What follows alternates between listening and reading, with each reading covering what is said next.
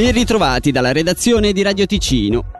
Marco Chiesa, Piero Marchesi e Pierluigi Pasi sono finiti al centro di un'inchiesta del Tagesanzeiger che li accusa di aver violato la legge cantonale sull'esercizio delle professioni fiduciarie.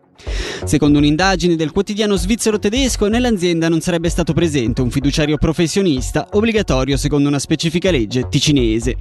Loro respingono le accuse affermando di aver già trattato la questione con le autorità competenti. Diminuire il carico burocratico cantonale tramite una modifica della Costituzione è quanto intende chiedere il PLRT tramite un'iniziativa popolare dal nome Basta Burocrazia annunciata oggi. Alla modifica della Costituzione seguiranno, affermano i liberali, una serie di atti parlamentari puntuali e mirati. Per capirne la portata abbiamo sentito Luca Renzetti, gran consigliere ticinese. La questione dell'estensione della burocrazia è qualcosa che tocca veramente ogni ambito, tocca la sanità, tocca l'edilizia, tocca la vita anche di un'associazione sportiva, di una fondazione, è un diritto che avvertiamo molto importante soprattutto negli ultimi anni dove la burocrazia e soprattutto l'esplosione di molte regole, vincoli, cavilli che alla prova dei fatti non è che migliorano. La qualità di vita, anzi creano una dispersione di tempo, una dispersione di denaro e ogni tanto o spesso eh, allontanano quella fiducia tra istituzione e cittadino e farlo con una regola generale che possa però poi dare dei, degli effetti concreti perché la burocrazia tocca il concreto di ognuno. Quello che noi vogliamo fare è veramente migliorare la quotidianità, semplificare la vita al cittadino. Il Consiglio nazionale e il Consiglio degli Stati hanno approvato oggi in forma definitiva il programma di ampliamento delle strade nazionali. L'ATA, l'associazione Traffico Ambiente, ritiene che questa decisione sia del tutto sbagliata e lancerà quindi un referendum contrario.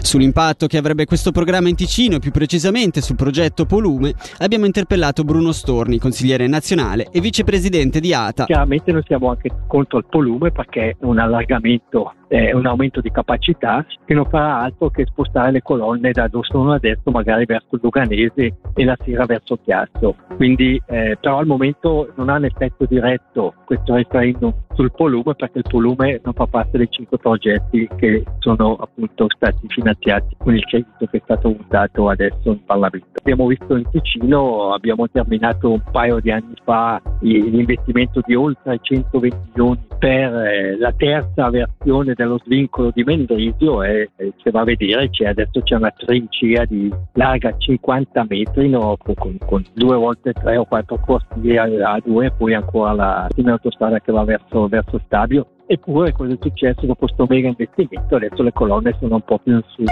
Oltre 107 milioni, a tanto ammonta l'importo della compensazione finanziaria sulle remunerazioni dei frontalieri, i cosiddetti ristorni per l'anno 2022. Lo ha comunicato la delegazione svizzera dopo la riunione italo-svizzera relativa all'accordo sull'imposizione dei lavoratori frontalieri che si è tenuta ieri ad Ascona. Al via la 25esima edizione del Rally del Ticino. L'anniversario è importante e i campioni daranno vita a due appassionanti giornate di sport. Il programma partirà già oggi e la gara entrerà nel vivo domani. Sentiamo quindi il presidente della manifestazione, Max Beltrami. Sarà una bellissima edizione visto che siamo da ormai 25 anni che organizziamo noi questo evento. Stasera inizieranno a rombare i motori su una prova spettacolo nella zona industriale di Balerna e poi domani ci sposteremo nella famosa Valcolla, una prova bellissima di 15 km e poi saliremo a Isone dove c'è anche la caserma militare dove faremo due prove speciali molto impegnative e poi concluderemo domani sera con la prova speciale Pence che è nella zona di Chiasso per poi arrivare a Mendrisio con l'arrivo alle 130. Abbiamo un po' ripreso il percorso dello scorso anno, abbiamo ordinato il bel tempo e l'anno scorso diluviava quindi già questa è una bella news. Comunque c'è un bel menù per tutti gli spettatori per poter vedere delle bellissime macchine, abbiamo un un elenco veramente importante. Principalmente, essendo campionato svizzero, abbiamo piloti della nostra regione, poi abbiamo parecchi piloti italiani, abbiamo anche un greco e un irlandese. Comincerà a brevissimo al Palacinema di Locarno dalle sette e mezza la notte del cortometraggio, un evento su scala nazionale che quest'anno compie 20 anni. Per l'occasione raddoppia l'appuntamento in Ticino con due date. Oltre a questa sera, infatti, il 13 ottobre si terrà un'altra serata al Cinema Lux di Massagno.